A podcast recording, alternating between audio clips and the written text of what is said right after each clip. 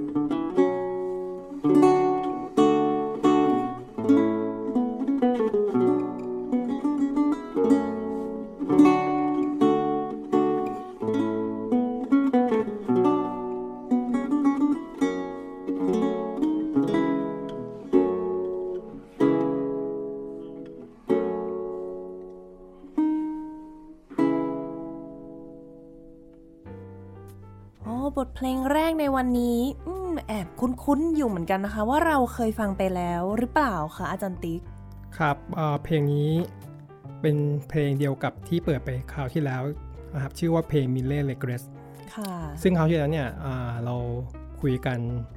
เรื่องงานเนี้ยซึ่งเป็นงานแบบเป็นเพลงประสานเสียงอาของโจสแกงเดส์เพรซแต่ว่าที่เปิดไปตอนเปิดรายการเนี่ยมันจะเป็นเวอร์ชั่นที่ลุยส์เดนาวาเอสเนี่ยเขาเรียบเรียงมาเป็นอ่า ดนตรีที่เล่นโดยเครื่องวิเวล่าอืมวิเวล่าอ่าคือเครื่องอะไรไม่ใช่วิโอลาไม่ใช่ไวไม่ใช่โอลินไม่ใช่อะไรนะ ครับเป็นมันจะเป็นเครื่องแบบคล้ายๆกีตาร์ค่ะอ่าแต่เล็กกว่าอืมมี 6 สาย แล้วเอ่อมันเป็นเครื่องที่ได้รับความนิยมอยู่ช่วงสั้นๆ ในศตวรรษที่ 16 ทีนี้โดยมากเนี่ยไอเพลงไหนที่แบบเขาชอบฟังกันฮิตๆอะไรเงี้ยเป็นเพลงที่แบบคนชอบเยอะอะไรเงี้ย พวกนักดนตรีเนี่ยก็จะเอาเพลงนั้นอะมาเรียบเรียงให้กับเครื่องดนตรีที่ตัวเองถนัดเล่นอืมอืมซึ่ง Mille Regretz เนี่ยมีเวอร์ชั่นที่แบบมีคนเอามาเรียบเรียงเป็นเอ่อเพลงสำหรับคีย์บอร์ดก็มีสำหรับเครื่องดนตรีที่ที่เรียกว่า lute ก็มีอืม lute มันก็ก็คล้ายๆกีตาร์เหมือนกัน แต่มันจะเหมือนกับเป็นรูปร่างคล้ายๆ กับลูกแพรแบ่งครึ่งโอ้เฉพาะเอ่อเพลงเนี้ยมี เวอร์ชั่นที่เขาดัดแปลงให้เป็นเครื่องดนตรีบรรเลงเนี่ย13 เวอร์ชันโอ้โหเยอะมาก เยอะมาก ทีนี้เวลาที่เพลงเนี้ยเขามาร้องเนี่ยเสียงร้องเนี่ยมันสามารถที่จะแบบเหมือนกับ sustain ได้ยาวใช่ไหมฮะมันจะมีโน้ตยาวอะไรเงี้ยแต่ว่าพวกเครื่องดนตรีอย่างวิเวล่าหรือรูทเนี่ยมันจะเสียงสั้นอ่านึกภาพกีตาร์นะคล้ายๆการใช่ดีดมาปึ้งแป๊บเดียวหายแล้วใช่ทีนี้ถ้ามันเจอโน้ตยาวเนี่ยเครื่องดนตรีพวกเนี้ยเวลาเขาอาเลนมาเขาก็จะ ทำให้แบบเหมือนกับมีโน้ตวิ่งวิ่งๆแทนที่จะเป็นเสียงลากยาวค่ะฮะมันก็เลยจะค่อยๆนำไปสู่พัฒนาการของดนตรีบรรเลงที่จะแบบดึงเอาเอกลักษณ์ของเครื่องดนตรีแต่ละอย่างอะเข้ามาเล่นในเพลงแบบนี้อ๋อออ่าอย่างเช่นถ้าเป็นคีย์บอร์ดก็จะมีแบบลูกที่แบบลูกคีย์บอร์ดเป็นสเกลเร็วๆหรืออะไรอย่างเงี้ยอ่าหรือสเกลที่มันเหมาะกับการไล่บน เครื่องดนตรีอย่างที่เป็นเครื่องดีดค่ะนิ้วอะไรอย่างเงี้ยอย่างรูทหรือวิเวลาอืครับผมแปลว่าจริง ๆ เพลงบรรเลงเนี่ยก็มันก็มาจากเพลงร้องเนี่ยแหละ แล้วก็ค่อยๆ ถูกดัดแปลงมาเรื่อยๆเนาะใช่ครับ มันเป็นหนึ่งในประเภทของดนตรีบรรเลงในยุคเรเนซองส์อ๋อจริงๆก็มีหลายประเภทเหมือนกันแต่อันนี้ก็เป็นหนึ่งในนั้น ค่ะ ซึ่งในตอนแรกเพลงบรรเลงเนี่ยมันก็จะมีความเชื่อมโยงกับ ดนตรีขับร้องอยู่เยอะเหมือนกันอืมครับฮะอะวันนี้เราก็อยู่กันเป็นตอนที่ 3 แล้วนะคะ กับอาจารย์ติ๊ก สวัสดีค่ะ สวัสดีครับค่ะอาจารย์ติ๊กรัตนัยบำเพ็ญอยู่นะคะ อาจารย์ประจำภาควิชากีตาร์คลาสสิก คณะดุริยางคศิลป์มหาวิทยาลัยมหิดลมาไกลเลย คุยไปสองตอนไม่พอค่ะ เนื้อหาเป็นพันๆปีมันเยอะอ่าเราต้องมาต่อกันในตอนที่3เนาะเราได้พูดถึงดนตรีจากยุคกลางครับมาจนถึงยุคเรเนซองส์เนาะยุคแบบโอ้โหเฟื่องฟู ฟื้นฟู ศิลปะกำลังมาแรงสุดๆ ตอนนี้ถึงไหนแล้วคะเนี่ย คราวนี้จะพูดถึงเรื่องดนตรีบรรเลงในยุคเรเนซองส์อืมนะครับแล้วก็ดนตรีอ่าในช่วงปลายเรเนซองส์ค่ะว่ามันพัฒนาไปสู่อ่ายุคบาโรกยังไงอ่าครับแต่ก่อนอื่นเลยเห็นอาจารย์บอกว่าวันนี้มีเกร็ดความรู้เรื่องอื่นที่เดี๋ยวจะมาเกี่ยวข้องกับเรื่องดนตรีด้วยใช่ไหมคะใช่ครับ เป็นเรื่องก็คือเป็นเรื่องของเทคโนโลยีการพิมพ์ โอ้ถึงเอ้ยเร็วนะคะ ยุคเรเนซองส์นี่เขาพิมพ์แล้วเหรอคะพิมพ์นะครับก็อ่าเป็นยุคเดียวกับ โจฮันกูเทนเบิร์กอ่าอ่าคนที่เหมือนกับผลิตแท่านพิมพ์ค่ะนะแบบเขาเรียกว่าเทคโนโลยีแบบเรียงพิมพ์อืมคือมันเมื่อก่อนเนี่ยอ่าในยุโรปเนี่ยก็มีการพิมพ์มาก่อนบ้างแล้ว แต่มันจะเป็นการพิมพ์ในลักษณะที่เป็นแบบเหมือนกับเขาแกะเป็นแม่พิมพ์ก่อนค่ะแล้วเขาก็ปั๊มไปบนอ่กระดาษ ซึ่งมันก็มีหลายประเภทนะครับค่ะอ่าแต่ว่าไอ เทคโนโลยีของกูเทนเบิร์กเนี่ยมันจะเหมือนกับเป็นแท่านพิมพ์ที่แบบเปลี่ยนตัวอักษรได้อะอืมอย่างเช่นถ้าเกิดจะพิมพ์แบบอย่างเงี้ยก็จะเปลี่ยนไอ้ตรงแบบกลไกของเขาแทนที่จะแบบสร้างมาแต่แม่พิมพ์แล้วก็ปั๊มมอะไรอย่างนั้นนะผมพูดสั้นๆแค่นี้แล้วกันค่ะทีนี้เอ่อเทคโนโลยีเนี้ยมันเปลี่ยนประวัติศาสตร์เยอะมากค่ะมันมีการพูดกันเลยว่าอ่ามันน่าจะเป็นเทคโนโลยีลำดับต้นๆที่เปลี่ยน ประวัติศาสตร์ มีผลกระทบต่อประวัติศาสตร์ของมนุษย์มากที่สุดค่ะอ่า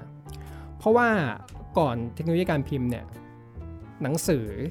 หรือการเผยแพร่ไอเดียอะไรบางอย่างเนี่ยมันจำกัดมาก มันช้าเนาะถ้าเราค่อยๆนั่งเขียนอ่าเพราะว่าเมื่อก่อนอย่างที่เคยพูดถึงยุคกลางก็คือว่า หนังสือมันจะเกิดมาจากการแบบคัดลอกค่ะอ่าลงไปบนกระดาษซึ่งทำมาจากหนังแกะอือืมมหรือหนังลูกวัว อย่างกระดาษหนังแกะเนี่ยเขาจะเรียกว่า parchment ใครเล่นเกมอะไรที่มันเกี่ยวกับยุคกลางเนี่ยจะต้องอ๋อได้ยินคำนี้ค่ะอะ parchment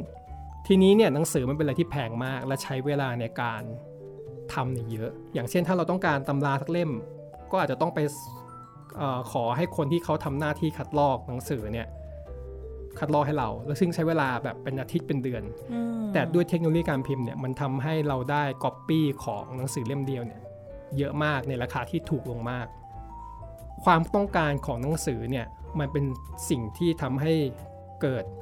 เทคโนโลยีตรงนี้ เพราะว่าในยุคเรเนซองส์เนี่ยเราคุยมาแล้วใช่ไหมครับว่าเป็นยุคที่เขาให้ความสำคัญกับการศึกษาค่ะอ่าแนวคิดแบบ humanism เนี่ยพวกคุณจะต้องมนุษยนิยม ใช่ว่าจะต้องมีความรู้ในเรื่องศาสตร์ต่างๆพวกนี้นะอืมมีโรงเรียนมหาลัยเกิดขึ้น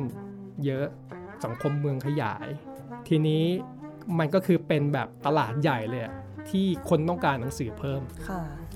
และคนอย่างโยฮันกูเทนเบิร์กเนี่ยถ้าเราพูดภาษาสมัยใหม่ก็คือเขาก็คิดแบบทุนนิยมอะเขามองเห็นโอกาสที่จะสร้างกำไรจากตลาดเหล่านี้อืมนะฮะจึงเกิดอ่าจึงพยายามที่จะ ค้นคว้า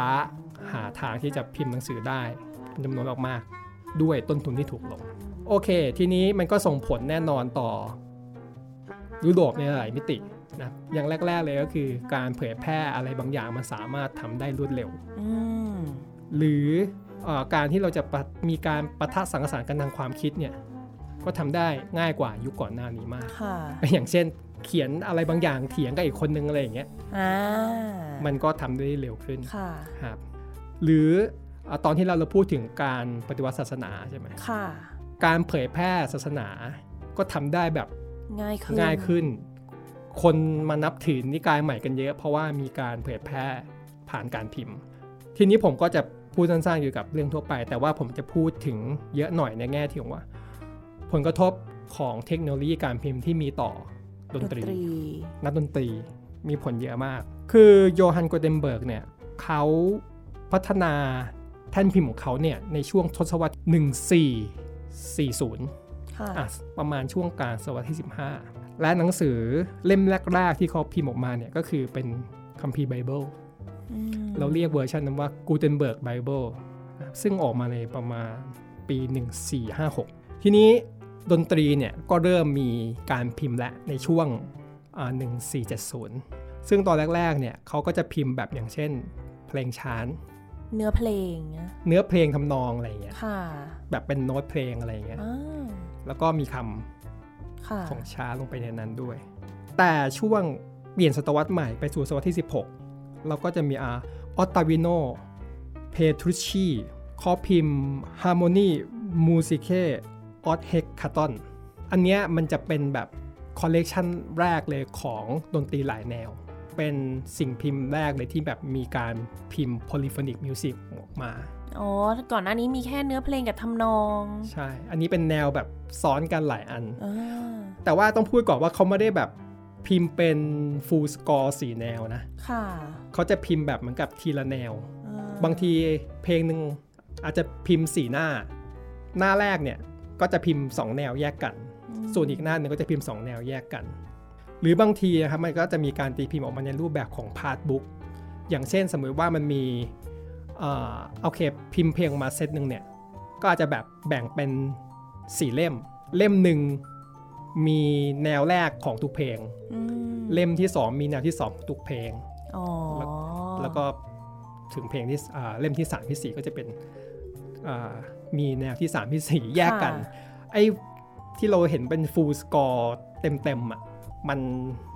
จะต้องรอถึงวันที่ 19กว่าจะมีออกมาเยอะอ๋อเหรอคะๆครับศตวรรษที่ 18 ก็ยังน้อย อย่างเช่นพวกเพลงซิมโฟนีอย่างเงี้ยเราจะไม่เห็นเป็นสกอร์รวมเท่าไหร่เขาจะแบบแบ่งเขียนออกมาเป็น part ก่อนอ่าแล้วก๊อปปี้ให้ดนตรีแต่ละแนว หรือพิมพ์ออกมาเป็นแบบอย่างนั้นจะไม่เห็นแบบทั้งวงเล่นพร้อมกันอย่างนี้ไม่มีนะคะ ใช่ อาจจะเป็นคนที่แต่งอะเขามีทั้งหมดอ่เขาแต่งแบบ เป็นอย่างนั้น แต่ว่าที่เขาแบบแยกออกมาจำหน่าย หรือว่าแยกให้คนเล่นเนี่ยมันก็จะทีละแนว โอเคเอ่อทีนี้เนี่ยนะครับดนตรีเนี่ยมันมีการพิมพ์ออกมามากขึ้น ผลกระทบของมันก็คือ เรามีก๊อปปี้ของเพลงที่เอ่อจากยุคเรเนซองส์เนี่ยเหลือรอดมาถึงยุคเรามากขึ้นนั่นคือเรื่องหนึ่งเรื่องที่สองก็คือการที่มีเทคโนโลยีการพิมพ์ออกมาใช้พิมพ์อ่าโน้ตดนตรีออกมาเนี่ย เขาพิมพ์ออกมาขายแหละ นั่นแสดงว่าก็มีความต้องการ ที่จะอยากได้เพลงมาร้องมาเล่นในบ้านของตัวเอง หรือว่าจะเป็นในครัวเรือนนะหรือว่าอาจจะเป็นในแบบซาลอนของขุนนางหรืออะไรพวกเนี้ยนะฮะมันก็จะมีความต้องการดนตรีเนี่ยหลายระดับ แล้วมันสื่อให้เห็นได้ว่าคนอ่านโน้ตเป็นกันเยอะ อืมจริงด้วยอ่าเพราะคนอ่านโน้ตเป็นกันเยอะใช่ไหมมันก็มีตลาดของคนที่อยากจะเอาดนตรีมาเล่น เล่นเพื่ออะไรเพื่อความเพลิดเพลินค่ะ อย่างแรกเลยก็คือสมัยนี้เรามีความบันเทิงเยอะใช่ไหมมีเล่นเกมดูฟุตบอลหรืออะไรก็ตามแต่สมัยก่อนนู่นนี่เนาะอ่าใช่ เมื่อก่อนมันมีจำกัดค่ะ และไอ้เทคโนโลยีการพิมพ์เนี่ยขายก๊อปปี้ของ music ออกมาเยอะๆเนี่ยมันสะท้อนให้เห็นถึงวัฒนธรรมเนี่ยที่เราเรียกว่าเป็นวัฒนธรรมของพวก music amateur อืมพวกเล่นดนตรีเป็นงานอดิเรกค่ะ มีสมัครเล่น จริง ๆคำว่า a major ในยุคของเราเนี่ย ก็จะใช้คำว่า major ว่ามีสมัครเล่นใช่ไหมฮะค่ะ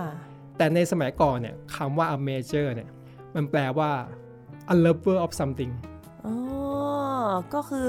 จะบอกว่าเป็นงานอดิเรกก็ถูกแหละเนาะใช่ใช่ผู้แต่ที่มีรักอะไรสักอย่างรัแล้วกก็อะไรสักทำอสิ่ย่างงนั้นใช่ใช่อืมันก็จะเหมือนกับว่าเออใช่เป็นงานอดิเรกอันนี้ก็ถูกแต่ว่ามือสมัครเล่นเนี่ย กับคำเนี้ยมันจะเป็นความหมายที่เกิดขึ้นในยุคศตวรรษที่ 10 20 มากกว่า โอเค ซึ่งไอการที่คนสนใจเล่นดนตรีเป็นงานอดิเรกกันเยอะมากเนี่ย มันก็สะท้อนให้เห็นถึงค่านิยมแบบ humanism ที่ผมพูดไป The Book of Courtier ค่ะของคลาสติกิโอเน่ที่พูดถึงว่าเอาข้าราชสำนัก หรือผู้มีวัฒนธรรมคุณต้องรู้เรื่องอะไรบ้าง เรื่องดนตรีนี่สำคัญมากเลยที่ที่คนต้องต้องมีคุณสมบัติเหล่านี้ ต้องร้องเพลงเป็นอ่านโน้ตเป็นอะไรอย่างเงี้ย เล่นเครื่องดนตรีได้ประมาณหนึ่งมันก็เลยเป็นฐานทางความคิดเหมือนกับเป็นค่านิยมอะอืมที่ทำให้ทุกคนเหมือนหลาย ๆ คนมีความกระหายที่จะ make music อืมมันมีชมรมดนตรีเกิดขึ้นในเมืองใหญ่ ๆ เยอะมาก แล้วคนที่มาร่วมไอ้พวกแบบคล้าย ๆ กับอ่าเป็นโซซ i ตี้อะไรแบบเนี้ยเป็นมิวสิกโซซ i ตี้อะไรเงี้ยก็จะเป็นพวกพ่อค้าโอ้ บางทีเป็นหรอโกสมิธนะเป็นครูสอนนู่นนั่นนี่ แล้วก็มารวมตัวกันเล่นดนตรีเป็นงานอดิเรกโอ้อ่ามันก็เลยจะมีดนตรีที่แบบเหมาะกับคนเหล่านี้มีทั้งแบบดนตรีที่แบบสำหรับมืออาชีพก็มี แต่ว่าก็มีเหมือนกันที่แบบแต่งให้กับคนที่มีทักษะระดับต้นๆถึงกลางๆ ทีนี้ที่มันส่งผลกระทบต่อดนตรีอีกเรื่องหนึ่งก็คือ เกี่ยวกับดนตรีบรรเลงเพราะยุคนี้เป็น ช่วงเวลาที่อ่าดนตรีบรรเลงเนี่ยถูกบันทึกมากขึ้น ส่วนยุคกลางเนี่ยเขาไม่ได้มีการบันทึกเท่าไหร่ค่ะมีบ้างแต่น้อยมากอะไรอย่างเงี้ยฮะมันก็หายหายไปเนาะ เพราะอย่างหนึ่งก็คือว่าพวกดนตรีบรรเลงเนี่ยก็มากเขาเล่นจากความจำเหมือนดนตรีไทยเลย ใช่ ถ่ายทอดกันอะไรอย่างเงี้ย เนาะแบบครูมาลูกศิษย์ต่อกันไปเรื่อยๆ เป็นแบบนั้นไปใช่ครับ หรือไม่ก็เราก็อาจจะเรียนรู้แบบพวก formula ของโน้ตอะแบบอ่า pattern ของโน้ตแล้วเขาเอาไปใช้ในการ improviseอืมดังนั้นก็ก็ต้องไม่มีความจำเป็นที่จะต้องบันทึกโน้ตดนตรีค่ะลงไป อย่างเพลงในยุคกลางที่ผมเปิดที่เป็นเพลงของ troubadour เนี่ยเขาก็บันทึกแต่แนวทำนองของของแนวร้องอืมแต่ว่ามันควรจะต้องถูกอ่าบรรเลงประกอบโดยเครื่องดนตรี ซึ่งเขาไม่ได้บันทึกแนวเครื่องดนตรีไปนะค่ะมันก็ขึ้นอยู่กับการที่พวกนักดนตรีเหล่านั้นเขารู้ว่าต้องทำไงอืมมันคล้ายกับการที่เราไปละอ่าพวกร้านอาหารแล้วมีนักดนตรีป๊อปมาร้องเพลงอะไรอย่างเงี้ยอืมก็มีเนื้อ ใช่ พวกนักกีตาร์ไม่รู้นักคีย์บอร์ดเนี่ยเขาก็ไม่ต้องดูโน้ตใช่ไหมเขาก็แบบมันอืมเออมันเหมือนมันเป็น pattern เนาะมันเป็นลำดับแบบเนี้ยว่า เล่นคอร์ดนี้เสร็จต้องไปคอร์ดไหนไปยังไงยังไงต่ออย่างนั้นป่ะคะใช่แล้วก็รู้ด้วยว่าแบบจะต้องไงอะจะต้องตีคอร์ดยังไงอ่าเป็นจังหวะแบบไหน อันนี้เขาเหมือนกับเป็นภูมิปัญญาที่รู้กันอยู่แล้วค่ะ โอเคกลับมาทีนี้ พอมาถึงยุคเรเนซองส์เนี่ยเอ่อการที่มีโน้ตออกมาสำหรับดนตรีบรรเลงเยอะขึ้นเนี่ยมันเป็นการบังคับไกลๆว่าจากนี้ไปเนี่ยนักดนตรีที่เล่นเครื่องดนตรีเนี่ยจะต้องมีทักษะในการอ่านโน้ต ที่สูงขึ้นอืมเมื่อเล่ก่นอนจากความจำอย่างเดียวไม่ได้ ใช่มันเมื่อก่อนไม่จำเป็นต้องอ่านโน้ตเลยค่ะ อาจจะมีบ้าง แต่ว่าบางคนก็ไม่ต้องอ่านโน้ตเลยก็ก็สามารถที่จะประกอบอาชีพได้ค่ะแต่ว่าตอนเนี้ยต้องแล้วอืมประมาณนั้นอะทีนี้ผมก็จะพูดถึงดนตรีบรรเลงอืมในยุคเรเนซองส์นะเป็นการที่เท้าความผ่านเทคโนโลยีการพิมพ์ คือจริง ๆ แล้วเนี่ย เราจะบอกว่าดนตรีบรรเลง ไม่สำคัญเท่าดนตรีร้อง อันนี้ก็พูดยากในยุคนั้นในยุคนั้น คือคือจริงๆ ถ้าถ้าเราดูสัดส่วนของการตีพิมพ์ เพลงร้องกับเพลงอ่าบรรเลงเนี่ยมันต่างกันเยอะมากนะอืมเขาหนังสือบางเล่มเขาบอกเป็นอัตรา 15 ต่อหนึ่งโอ้ดนตรีขับร้อง 15 เพลงต่อการพิมพ์ดนตรีบรรเลง หนึ่ง1เพลง ต่างเยอะต่างเยอะ แต่ว่ามันก็อาจจะไม่ได้พูดว่ามันแบบไม่ได้เป็นที่นิยมไม่ได้ เพราะว่าอย่างที่ผมบอกไป พวกเครื่องดนตรีบรรเลงนักเล่นเครื่องดนตรีบรรเลงเนี่ยเขาเล่นมาโดยเหมือนกับว่าทำแบบมุขปาฐะค่ะสืบพะสืบทอดผ่านแบบการอาสอนแบบปากต่อปากอะไรอย่างเงี้ยมทีนี้มันเพิ่งมามีเทคโนโลยีการพิมพ์เนี่ยมันก็เลยนกออกมันเป็นช่วงเปลี่ยนผ่าน ค่ะอะมันก็ยังมีวัฒนธรรมแบบเดิมอยู่ ผสมกันไปนะครับอย่างอานอกจากนี้เนี่ยบางทีแม้จะเป็นเพลงร้องนะอย่างเช่นเรามีเพลงร้องออกมาสี่แนวอย่างเงี้ยเราอาจจะให้คนร้องเนี่ยร้องในแนวบนก็ได้อืมส่วน 3 แนวล่างเป็นเครื่องดนตรีอื่นโอ้ได้เหมือนกัน ใช่ มันอาจจะมีแบบอะสมมุติอย่างเช่น มีนักร้องร้องแนวบนสุด แล้วก็มีฟลุตเล่นแนวที่อืม2ส่วนแนว 2 แนวล่าง คุณอาจจะเล่นบนรูทก็ได้ เพราะว่ารูทมันเป็นเครื่องที่แบบเล่นคอร์ดได้หลายแนวอยู่เหมือนกันอ่าหรือคีย์บอร์ดค่ะอ่าอะไรก็แบบครนี้บเนาะก็ครบ ดังนั้นเอ่อนักดนตรีบรรเลงก็มีบทบาทในเพลงขับร้องเหมือนกันอืมฮะประมาณนั้นเอ่อทีนี้เนี่ยเมื่อมาพูดถึงเครื่องดนตรีกันบ้างนะมันก็เกี่ยวข้องกับพัฒนาการในยุคเรเนซองส์อย่างมาก เพราะว่า มันในยุคเรเนซองส์เนี่ยมันมีพัฒนาการของเครื่องดนตรีที่ต่อยอดมาจากของเดิม ค่ะอ่าอย่างเช่น พวกเครื่องเป่าหลาย ๆ อย่างก็มีมาตั้งแต่ยุคกลางแล้วอืมในยุคนี้ก็มีพัฒนาการเพิ่มขึ้น และมันมีเครื่องดนตรีใหม่ ๆ ขึ้นมาด้วยอะไรอย่างเงี้ยเป็นเครื่องดนตรีอย่างเช่นซักบัตซึ่งเป็นบรรพบุรุษของบรรพบุรุษของทอมโบนอืมครับมีเครื่องสาย ที่มี fret แล้วดีดด้วยนิ้วเนี่ยอย่าง lute vihuela รวมถึงกีตาร์ด้วยมเครื่องผมเอง แต่ว่าในยุคเรเนซองส์กีตาร์มันยังมีแค่สี่สี่สายอ๋อใช่เหมือนเบสเลยฮะแล้วกีตาร์ในยุคเรเนซองส์เนี่ยมันไม่มีเบสเสียงเบสนะมันจะเป็นเครื่องแบบคล้ายๆ กับเครื่องในโทนเสียงสูงอะ่ะอ๋อนึกถึงอูคูเลเล่ก็ได้อ๋อคล้ายๆอย่างนั้นโอ้สีสายเหมือนกันสีสันคล้าย ๆกัน ทีนี้ไอ้ที่สำคัญเลยเนี่ยก็จะมีเครื่องสาย ที่ใช้คันชักด้วย อันนี้อย่างเช่นวิโอหรือที่เราเรียกว่าวิโอลาเดกัมบาไอ้พวกวิโอลาเดกัมบาเนี่ยมันจะคล้ายๆกับเชลโลค่ะต่างกันที่วิโอลาเดกัมบาเนี่ยจะมีเฟรตมีfret อะเผื่อท่านผู้ฟังใช่ไม่รู้คืออะไร ก็คือเป็นช่องช่องๆ มีเขาเรียกว่าอะไรนะ ที่ตีไปบน fingerboard อืมอ่า เหมือนกีตาร์ที่แบบมันจะมีเป็ดเฟรตเป็นช่องเป็นช่องให้เรารู้ว่าต้องกดตรงไหนช่องไหนๆใช่แต่ว่าอ่า viola da gamba เนี่ยก็จะมี fret แต่ที่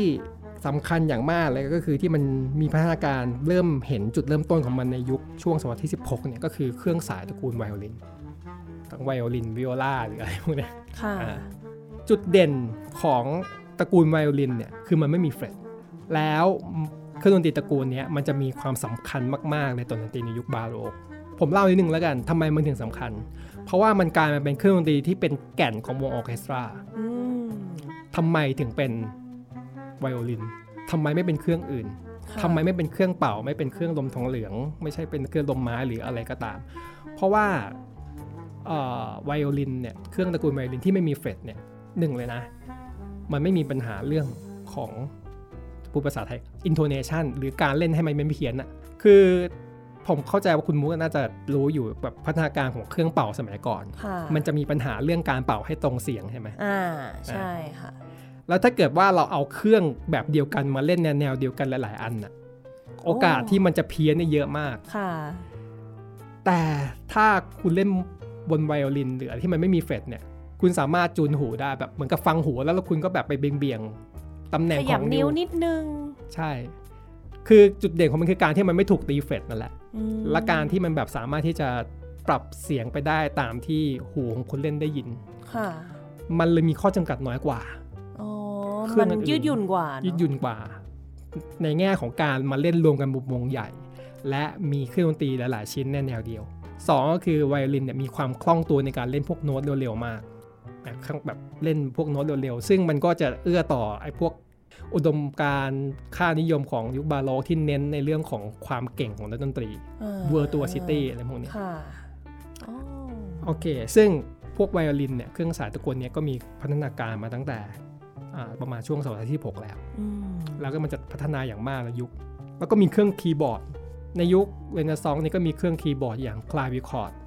harpsichord แล้วก็ virginal อาจจะไม่ค่อยคุ้นชื่อหรืออะไรอย่างเงี้ยอืมอย่างเช่น clavichord เนี่ย มันเป็นเครื่องดนตรีที่กะทัดรัดมากเลย มันจะขนาดประมาณคล้ายๆ ขิม ลองไปหาดูใน YouTube มันจะมีแบบเหมือนวิดีโอ clavichord อยู่เยอะค่ะมันก็จะคล้ายๆ กับเป็นเครื่องเครื่องคีย์บอร์ดเล็กๆอะไรเงี้ยวางบนโต๊ะได้ แล้วก็ harpsichord เนี่ยมันก็จะเหมือนกับเป็นเครื่องอาคีย์บอร์ดโครงสร้างเป็นไม้ค่ะสายอะ ถ้าเป็นยุคบาโรกเนี่ยเขาจะใช้พวกทองเหลืองเป็นสายอืมแล้วเวลาที่เรากดคีย์ลงไปใน harpsichord เนี่ย มันจะดันดันแท่นที่มันมีเหมือนกับคล้ายๆ pick เกี่ยวสายคือขึ้นมาอ่ามัมันก็จะไปเกี่ยวสายอีกทีหนึ่งติ้งอย่างเงี้ยคนละกลไกกับเปียโน เปียโนกดแล้วจะมีลิ่มไปเคาะสายค่ะใช่ไหมอันนี้จะเหมือนกับเป็นเกี่ยว เป็นเกี่ยว อ่าประมาณนั้น virginal ก็เป็นเครื่องดนตรีที่มีกลไกคล้ายๆกับ harpsichord แต่มีขนาดเล็กกว่าอืมคือเครื่องอา คีย์บอร์ดในยุคเรเนซองส์เนี่ยมันจะสัมพันธ์กับชีวิตของชนชั้นกลางมากอืมจริงๆก็เกี่ยวกับหมดแหละ แต่ว่าผมอยากจะพูดถึงอันเนี้ยที่มันเกี่ยวข้องในแง่ที่ว่าอ่าส่วนมากเนี่ยในบ้านของคนที่มีฐานะประมาณหนึ่งเนี่ยก็จะมีเครื่องคีย์บอร์ดเนี่ยไว้อืมทุกบ้านเลย ผมบอกทุกผมเน้นว่าทุกบ้านค่ะเพราะว่าเบื้องวัฒนในวัฒนธรรมของการเล่นดนตรีเป็นงานอดิเรกอ่า แล้วแต่ละบ้านเนี่ยถ้ามีลูกสาวเนี่ยเขาจะให้เล่นเครื่องคีย์บอร์ดเหล่าอ๋อนี้เหรอคะครับอ๋อคือในยุคเราก็มีคนเรียนแต่มันไม่เยอะเท่าสมัยก่อนที่ผมบอกจริงนะพูดถึงสัดส่วนของคนที่ที่แบบเหมือนกับจะมีเครื่องดนตรีไว้ในบ้าน คือแทบจะมีทุกบ้านที่พอจะหาได้ค่ะเหมือนเป็นเฟอร์นิเจอร์อันหนึ่งอ่าเลยแต่ว่ามันมาเปลี่ยนเปลี่ยนในช่วงปลายศตวรรษที่ 19 ที่มันเริ่มมีเทคโนโลยีการบันทึกเสียงเพ ราะว่าพอเรามีบันทึกเสียงใช่ไหมก็ไม่ต้องเล่นเองแล้วไงอ๋อเปิดฟังเปิดฟังเมื่อก่อนจะเล่นดนตรีนี่เป็นเรื่องคืออยากจะฟังดนตรีคุณต้องเล่นเองอะอ๋อเออเนอะจริงใช่ไหมเคยเคยะเรื่องนี้ไหมแล้วไม่หรือไม่ก็เอ่ออาจจะต้องไปฟังอะถ้าเคยถ้าเป็นศตวรรษที่ 18 19 คุณอาจจะต้องไปฟังตาม concert hallค่ะแต่ยุคนี้ถ้าเราอยากจะเล่นเพลงอะไรอะมันมันมันมันยังไม่มีเนาะแสดงใช่คอนเสิร์ตอะไรขนาดนั้น มันอาจจะมีในรูปแบบของแบบคุณไปรวมตัวกันในบ้าน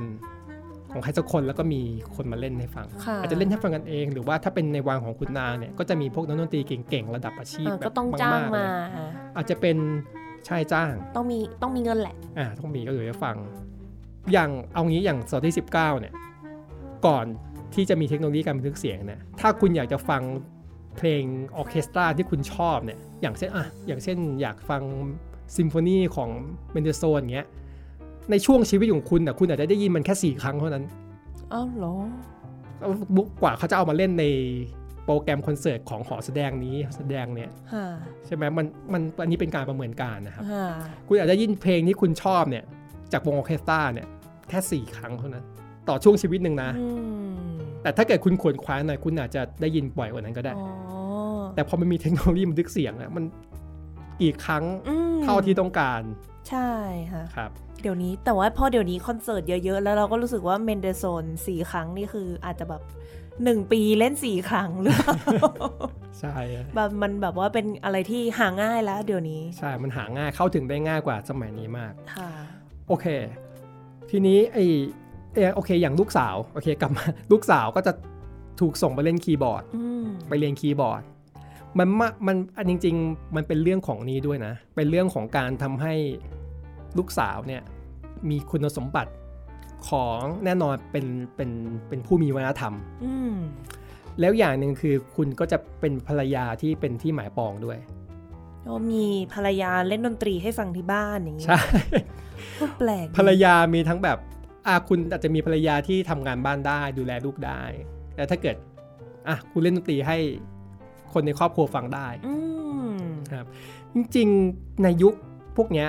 มีนักดนตรีที่เป็นนักคีย์บอร์ดเก่งๆ เป็นเป็นผู้หญิงเยอะมากนะ โอ้แปลกนะ ถ้าเทียบกับยุคถัดถัดจากนั้นเนี่ยยุคปาโรกยุคคลาสสิกโรแมนติกที่ผู้หญิงดูจะถูกลดบทบาทลงไปเยอะมากๆเลย คือจริงๆ เขาก็มีบทบาทอยู่เล่นเก่งกันเยอะตตลอดพวกนี้แต่ว่าเขาเป็นเขาไม่ได้เป็นนักดนตรีอาชีพไงอืมนักดนตรีอาชีพก็คือถ้าเป็นผู้หญิงอะเขาก็จะถูกแบบคาดหวังว่าจะต้องไปเลี้ยงลูกทำงานบ้าน อืม แล้วก็เล่นดนตรี เป็นอะค่านิยมในยุคนั้น แต่ว่าบางคนก็เล่นกันเก่งหนักเหลือเกินอืมเก่งแบบมืออาชีพเลยแต่ว่าไม่ได้เป็นไม่ได้เป็นนักดนตรีอาชีพอ่าทีนี้อ่ามันก็จะมีพวกดนตำราที่เกี่ยวกับการสอนดนตรีอะอ่าออกมาเยอะมากด้วยเทคโนโลยีการพิมพ์ค่ะอ่าทีนี้อย่างหนึ่งที่มันเป็นแบบผลกระทบต่อของของเทคโนโลยีการพิมพ์ที่มีต่อสังคมนะก็คือว่าการเพิ่มขึ้นของหนังสือประเภท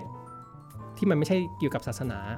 อืมหนังสืออย่างอื่นหบ้านังสือแล้อย่างวอื่น คือคือตอนที่มันยังแบบไม่ได้มีเทคโนโลยีการพิมพ์เนี่ยส่วนมากหนังสือเนี่ยมี อาจจะมีตำราอยู่บ้าง แต่มันก็ส่วนเกี่ยวกับตำราที่มันเรียนในมหาลัย หรือจะเป็นบันทึกกับเก็บสถิติของอะไรบางอย่าง แต่พอมันมีเทคโนโลยีการพิมพ์เนี่ยมันเริ่มมีแบบคล้ายๆ กับตำราแบบสอน how to อะว่าอยากจะทำไอ้นี่จะต้องมีขั้นตอนยังไงค่ะอ่า แล้วก็มีตำราที่มันสอนเล่นดนตรีออกมาเยอะขึ้น สอนอ่านโน้ต มันก็ทำให้มันเป็นเป็นเหมือนกับว่าคนคนที่อยากจะเล่นดนตรี อยากจะอ่านโน้ตเป็นมันก็มีไอ้พวกเนี้ยออกมา ขายค่ะตามความต้องการที่มันมีอยู่เยอะอะทีนี้ผมก็จะยกตัวอย่างดนตรีบรรเลง2ชิ้นอ่าสองงานนะครับ งานแรกเนี่ยจะเป็น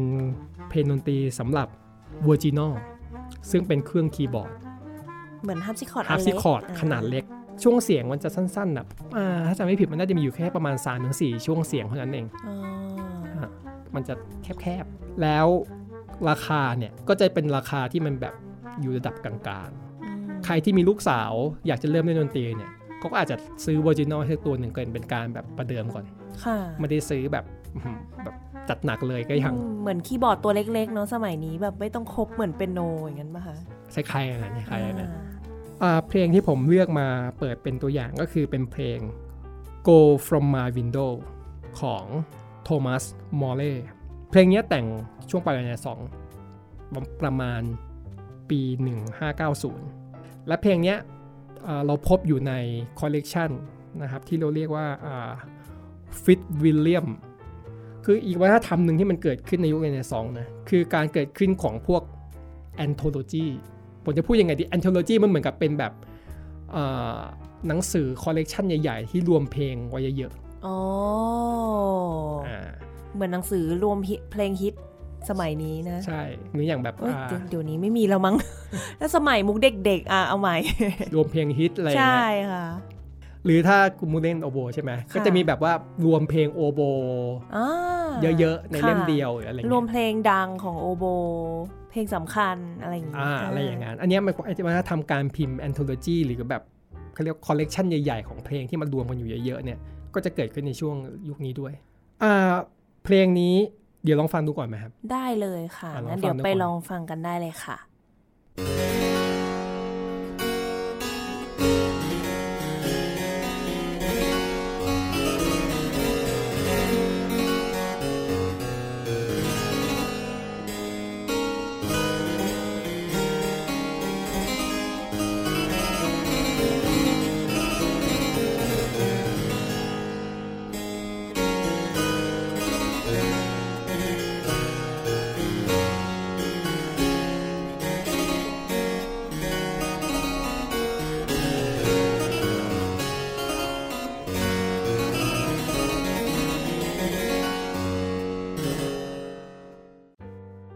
เพลงเนี้ยมันก็มาจากเพลงล้อเหมือนกัน คือเพลง Go From My Window เนี่ยเป็นเพลงที่ฮิตในอังกฤษในช่วงอ่ารัชสมัยของราชินีอลิซาเบธที่ 1 แล้วเพลงอย่างที่บอกเพลงฮิตเนี่ยเขาก็จะเอามาทำเป็นเป็นเล่มมะเป็นเล่มอ่าโอเค อย่างที่เปิดเพลงเปิดเนี่ยเขาก็จะแบบเหมือนกับ arrange ในลักษณะที่เหมือนเพลงต้นฉบับเลยสีแนว แต่ว่าอาจจะใส่พวกแนวประดับใช่ไหมโน้ตวิ่งวิ่งเพิ่ม แต่อันเนี้ยเขาจะแต่งในรูปแบบของการแปรทำนอง หรือที่เราเรียกว่า variation มก็คือเขาก็จะเอาแบบเพลงต้นฉบับมาเนี่ย ขึ้นต้นก่อน แล้วเขาก็จะแปรทำนองโดย โดยใช้เค้าโครงเดิมอืมคือส่วนมากเพลงแนวแนว variation ที่เรารู้จักเนี่ย ในสมัยอย่างเช่นบาคไฮเดินโมซาร์ทเบโธเฟนเนี่ยเขาจะเริ่มด้วยการเล่นทำนองต้นฉบับก่อนค่ะแล้วจึงตามมาด้วยการแปรทำนองใช่จากนั้น แต่ยุคนี้สอง คือเริ่มเลยแปลทำนองเลยอ๋อครับเพราะว่าเขาเหมือนกับว่าเขาคาดหวังอยู่แล้วว่าเพลงนี้คนรู้จักอยู่แล้ว เหมือนที่บอกโมซาร์ทมีอะ Twinkle Twinkle ที่เรารู้จักกันอ่าใช่ไม่ต้องเล่นนะ Twinkle ทุกคนรู้จักแล้ว ใช่ เล่นเวอร์ชั่นที่ถูกดัดแปลงแล้วเลยแปลงแล้วเลยโอ้ซึ่งมันเป็นงานคีย์บอร์ดที่พวกเนื้อดนตรีเนี่ยมันน่าสนใจมากผมจะเรียกว่า variation แรกและการการไปทำนองอันแรกเนี่ย มันก็จะใช้ texture แบบ 4 แนวเสียงมมีแบบโน้ตวิ่งวิ่งในแนวกลางหรือะไรพวกเนี้ยอันนี้น่าสนใจมาก ส่วน variation อื่นๆอย่างเช่นอ่า variation ที่3เนี่ยก็จะเน้นการใช้โน้ตประดับ อย่างเช่นทริลโน้ตสะบัดอะไรพวกเนี้ยครับ variation ที่ 4 ก็จะเน้นพวกการแบบใช้โน้ตที่มันมาจากคู่ 6 ประสานกัน ส่วนวาไรชันที่5เนี่ย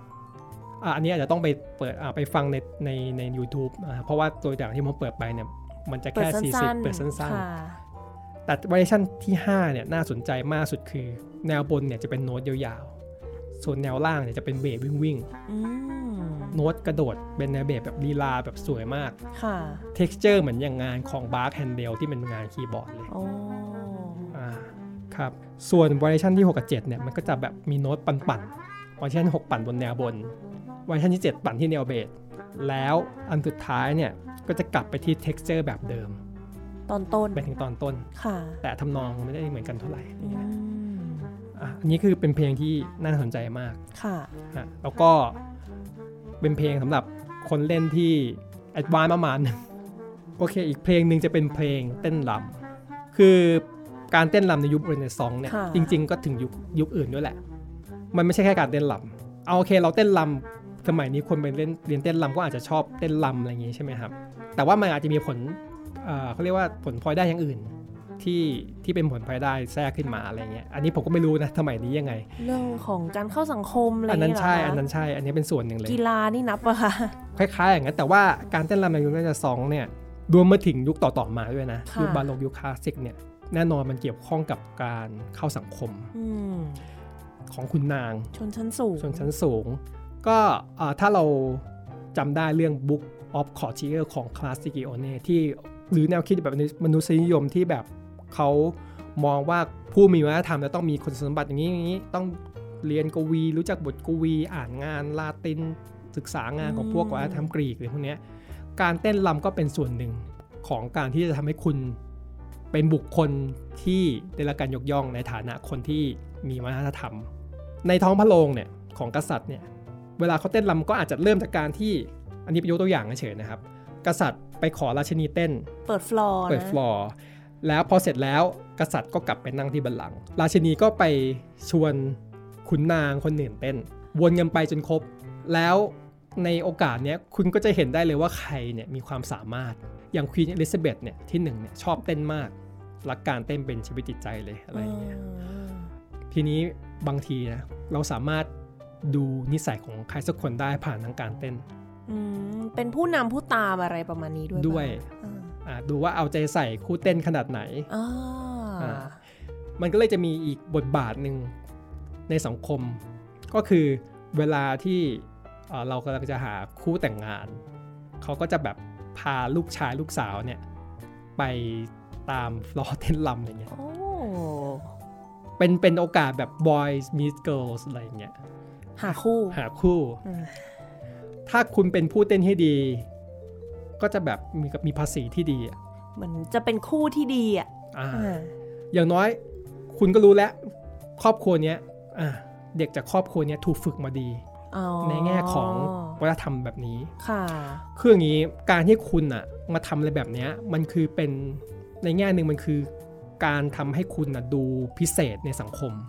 อย่าลืมว่าแม้ว่าในยุคนี้มันมันมันมีชนชั้นกลางมากขึ้นมีพ่อค้าขุนนาง มีคนทั้งมั่งคั่งเลยแต่ก็ต้องมีคนที่ยากจนอืมมีคนใช้แรงงาน อยู่เยอะเหมือนกัน ทีนี้สำหรับคนที่ไม่ได้จะมีฐานะดีเนี่ยแค่อยู่รอดไปวันๆก็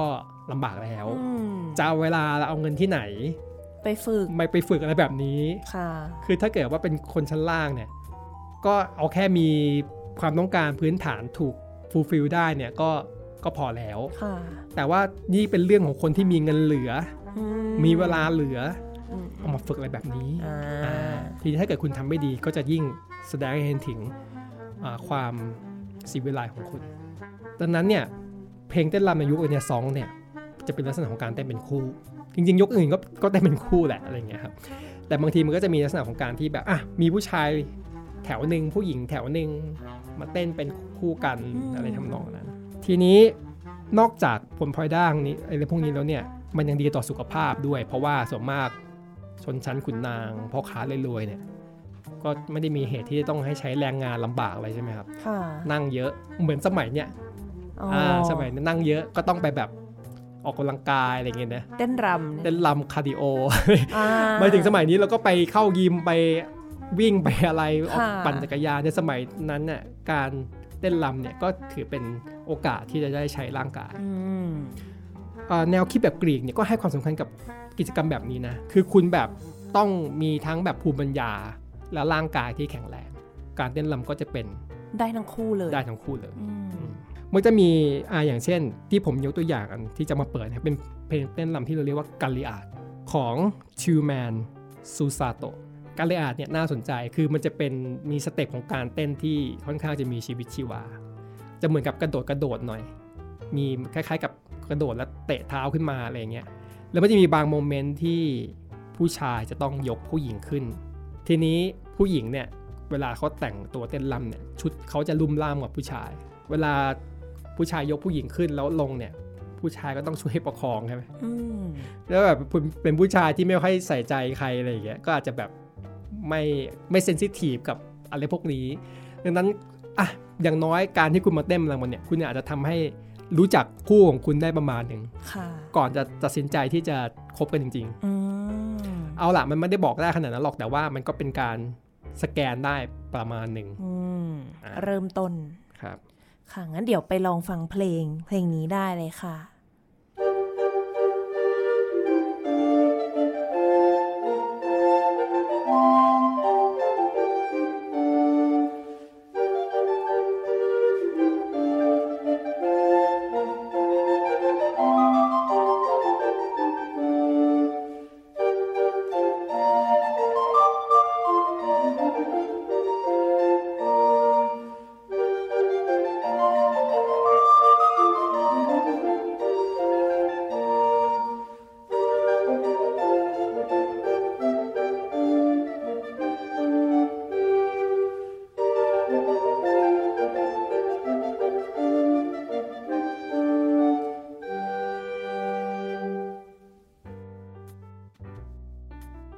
เอาเพลงเมื่อกี้ก็คือเพลงกาลิอาด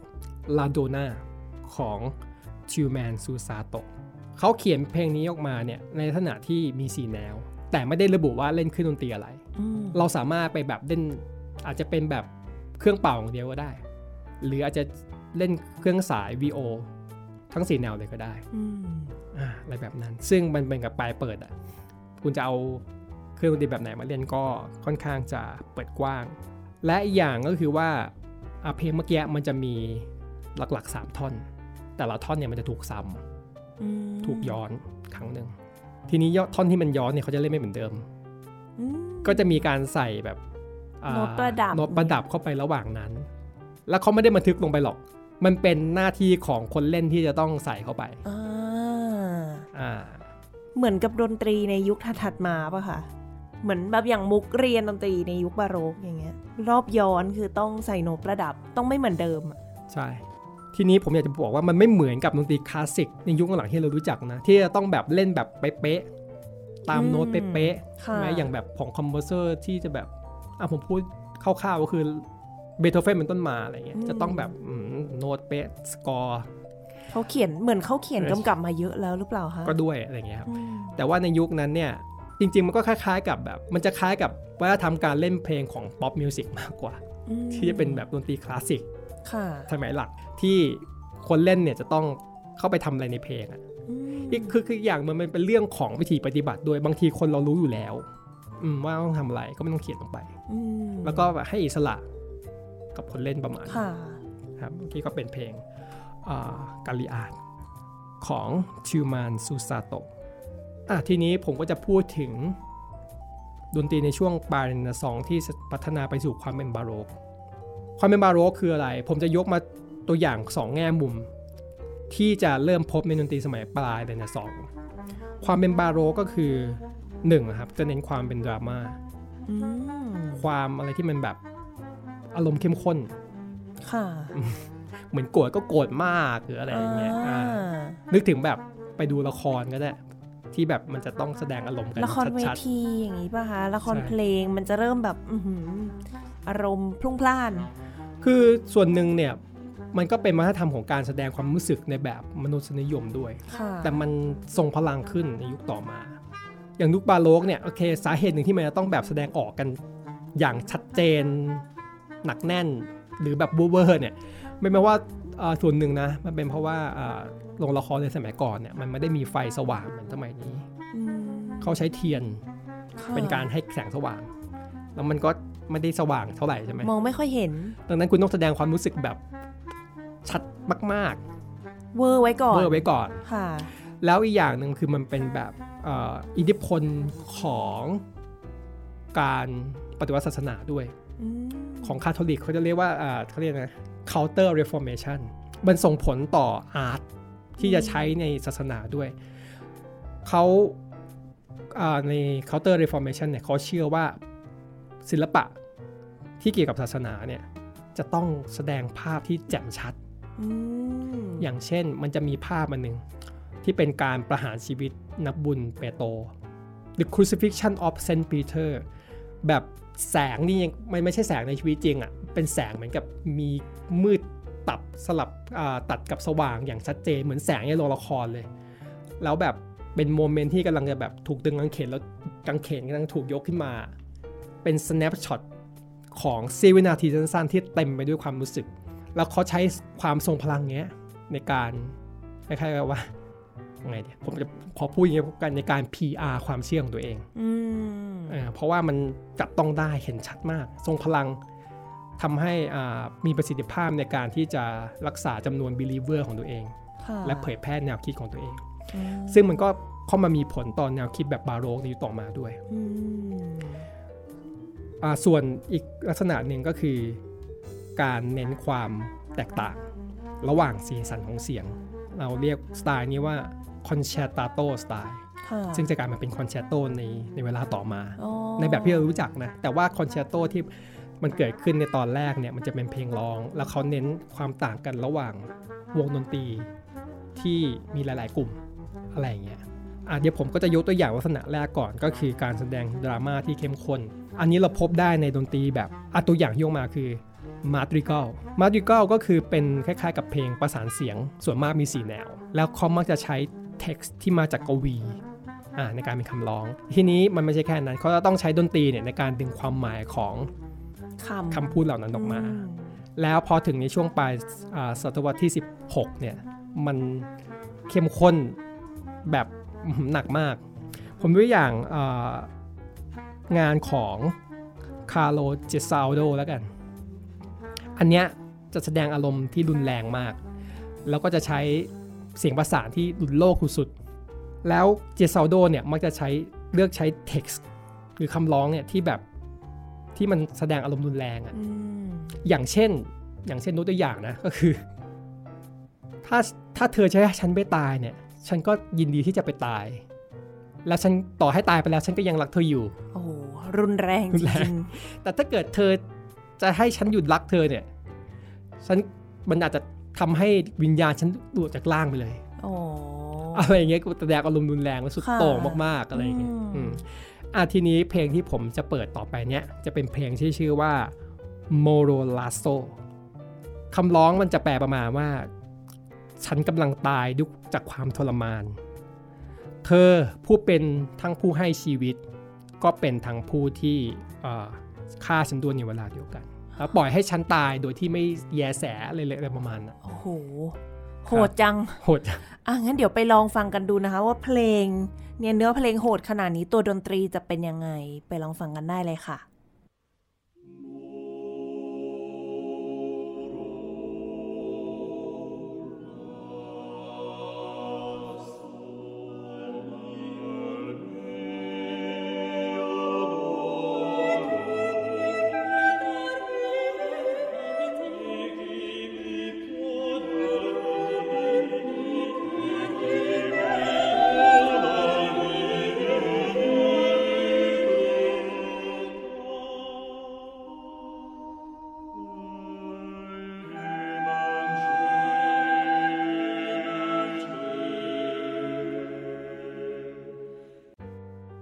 นแรงค่ะ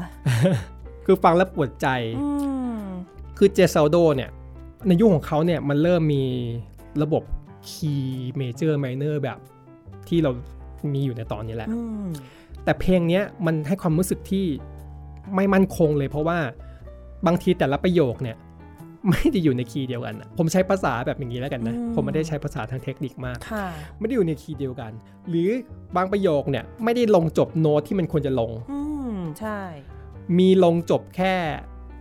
อันสุดท้ายอันเดียวที่ไปลงจบที่คอร์ดที่มันควรจะเป็นค่ะ แล้วเขาใช้เทคนิคที่เราเรียกว่า word painting คือการระบายสีคำร้องอ่าอย่างเช่น ตอนแรกเนี่ยเขาใช้อ่ามันเริ่มด้วยคำว่า moro lasso ใช่ไหมฉันกำลังจะตายอืมไอ harmony ตรงนั้นเนี่ยมันแบบปวดใจมาก มันไม่ใช่ harmony ที่มันเดิมๆไปแบบตามกระบวนการคอร์ด ไม่ได้แบบจากคอร์ดนี้ไปคอร์ดนี้อย่างที่ควรจะเป็นอันนี้ผมพูดสั้นๆแค่นี้แล้วกัน ทีนี้พอพอพอมาถึงคำว่า life เธอเป็นผู้ให้ชีวิต เขาระบายเสียงคำว่าชีวิตเนี่ยด้วยการที่อ่าให้โน้ตเนี่ยมันวิ่งเร็วๆขึ้นอืมอ่าอย่างนี้ใช่ไหมเขาใช้แบบดนตัวดนตรีเนี่ยมาทำให้ความหมายของ text มันชัดเจน เหมือนแบบเส้นชีพจรนะกำลังเต้นอยู่อ่าโอ้ full full of life มันมีชีวิตชีวา แต่พอถึงคำว่าอ่า มันจะมีคำว่า alas แบบมันแปลว่า unfortunately แต่ว่าอืมเธอก็ฆ่าฉันอะไรอย่างเงี้ยอืมไอ้ตรงคำว่าแต่ว่าเนี่ยมันตามมาด้วยโน้ตที่มันไม่ได้เกี่ยวข้องกับคีย์ก่อนนั้นนั้นเลยอะไรเงี้ยอ๋อเออเจ๋งนะแบบบัตอะแต่มาขั้นเออมันฟังแล้วมันก็จะหนึ่งมันจะรู้สึกว่ามันจะไม่มีศูนย์กลางของเสียงค่ะที่ชัดเจน ก่อให้เกิดความไม่มั่นคงทางความรู้สึก ซึ่งมันก็ตรง กับตัวคำร้อง แล้วมาดิเก้าเนี่ยการแสดงอารมณ์แบบเนี้ยมันจะเป็นพื้นฐานให้กับจอนราใหม่อย่างโอเปร่าอืมเป็นหนึ่งในโมเดลของโอเปร่าค่ะครับโอเคมาถึงอันสุดท้ายที่จะปิดวันนี้ก็คือดนตรีที่อาสนาวิหารนักบุญมาระโกของเวนิสอืมครับ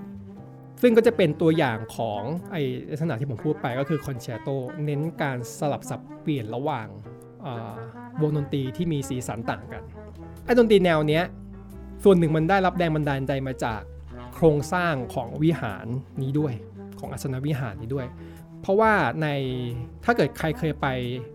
ซานมาร์โกนะที่เวนิสเนี่ยคุณเข้าไปคุณจะเห็นว่ามันมีแบบชั้นลอยหลายด้าน คือข้างในเนี่ยมันจะมีโครงสร้างที่คล้ายๆ กับกางเขน แล้วมันจะมีชั้นยกลอยหลาย ๆ ชั้น ดังนั้นพวกนักดนตรีที่มาทำงานที่เนี่ย ก็มักจะเล่นกับการที่แบบเอาวงประสานเสียงไว้มุมหนึ่งอีกมุมหนึ่งไว้มุมหนึ่งให้เล่นโต้ตอบกันเป็นเอ็กโคอะไรอย่างเงี้ยโอ้แต่อ่าโอเคมันจริงๆเขามีหลาย generation นะ แต่คนที่ผมอยากจะยกตัวอย่างก็คือจิโอวานนี่กาเบรียลีซึ่งเป็นคนที่แบบโหงานเขานี่ไอ้ลักษณะเนี้ยมันไปถึงจุดสูงสุดเลย ของกาเบรียลีเนี่ยเขาจะมีวิธีการสลับวงที่มีชั้นเชิงเยอะก็คือว่าอะมีทั้งแบบตอบ สนองก็อะเหมือนกับตอบโต้กันประโยคต่อประโยค หรือบางทีก็จะให้แบบดนตรีเนี่ยมันตอบโต้ในขณะที่มันเหลื่อมกันก็มี แล้วบางทีเขาจะอาจจะมีทั้งแบบให้ทั้งสองวงประสานเสียงเนี่ยร้องพร้อมกันร้องทีละวงอะไรเงี้ยมันก็จะให้ความรู้สึกที่ว่าโอ้มันมีการแบบตอบโต้กันมีเสียงที่ต่างกันในแต่ละช่วง ซึ่งเพลงที่ผมเลือกมาเปิดเนี่ยจะเป็นเพลงปิด เป็นปิดท้ายเป็นปิดรท้ายกรอ่เป็นปิดท้ายนะครับ ก็คือว่าอ่าเพลงเนี้ยชื่อว่าเพลง O Magnum Mysterium นี่เป็นเพลงศาสนา เป็นเนื้อหาที่เกี่ยวกับแบบการเกิดของพระเยซูอืมอ่าเกิดในรังหญ้ามีสัตว์สรรพสัตว์มาลุมล้อมอะไรพวกเนี้ยทีนี้เพลงเนี้ยมันจะแบ่งเป็นมี 8 แนว 4 แนวแรกก็จะเป็นของวงประสานเสียงวงหนึ่ง อีก 4 แนวก็คือจะเป็นของอีกวงหนึ่ง แล้วทีนี้ไอ้ recording ผมเลือกมาเปิดเนี่ย เขาเลือกที่จะเล่น โดยการที่วงประสานเสียงวงแรกเนี่ยมี4แนวเป็นคนร้อง แต่อีกวงหนึ่งเนี่ยเขาจะมีคนร้องแค่แนวบนแนวเดียวอืมสามแนวล่างให้เหลือเล่นด้วยเครื่องเป่าลมทองเหลืองโอ้อะดังนั้นพอมันสลับวงเนี่ยเราก็จะเห็นชัดมากเลยว่าวงดีที่มันมีแต่นักร้องเสียงยังไง กับอีกวงหนึ่งที่เป็นนักร้องคนเดียวแล้วมีเสียงลมทองเหลืองเนี่ยมาด้วยเนี่ย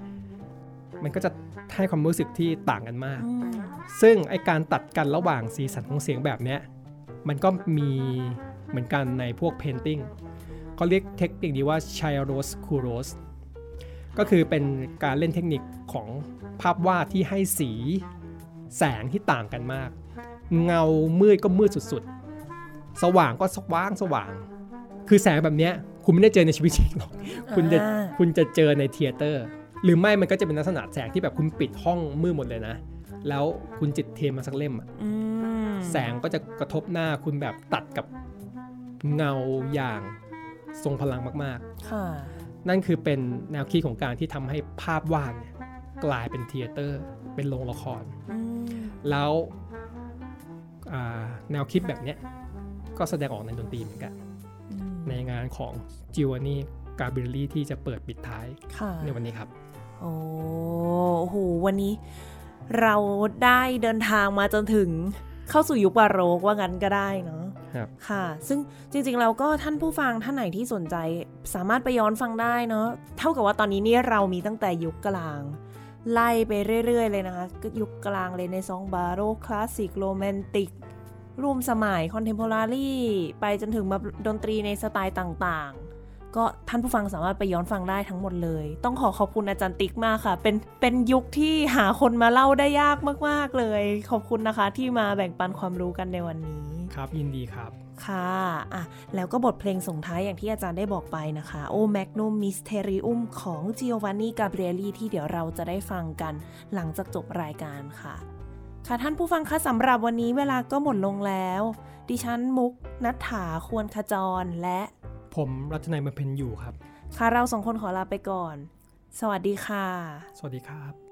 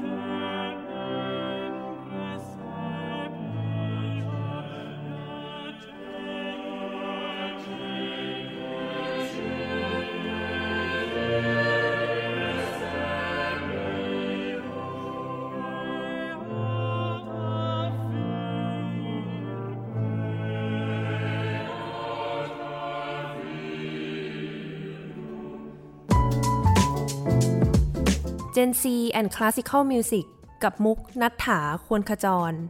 Thai PBS podcast. View the world via the voice.